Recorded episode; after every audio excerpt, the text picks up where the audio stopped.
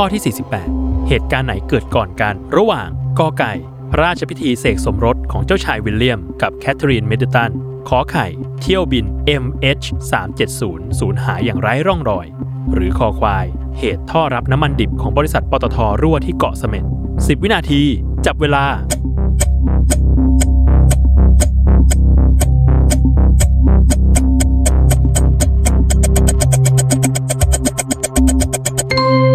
หมดเวลาเฉลยข้อกอไก่ พระราชพิธีเสกสมรสของเจ้าชายวิลเลียม กับแคทเธอรีนมิดเดิลตันเกิดก่อน เมื่อวันที่ 29 เมษายน พุทธศักราช 2554 ตามมาด้วยข้อคอควาย เหตุท่อรับน้ำมันดิบบริษัทปตทรั่วที่เกาะเสม็ดเกิดขึ้นเมื่อวันที่ 27 กรกฎาคม พุทธศักราช 2556 และสุดท้ายข้อขอไข่ เที่ยวบิน MH 370สูญหายอย่างไร้ร่องรอยในวันที่ 8 มีนาคม พุทธศักราช 2557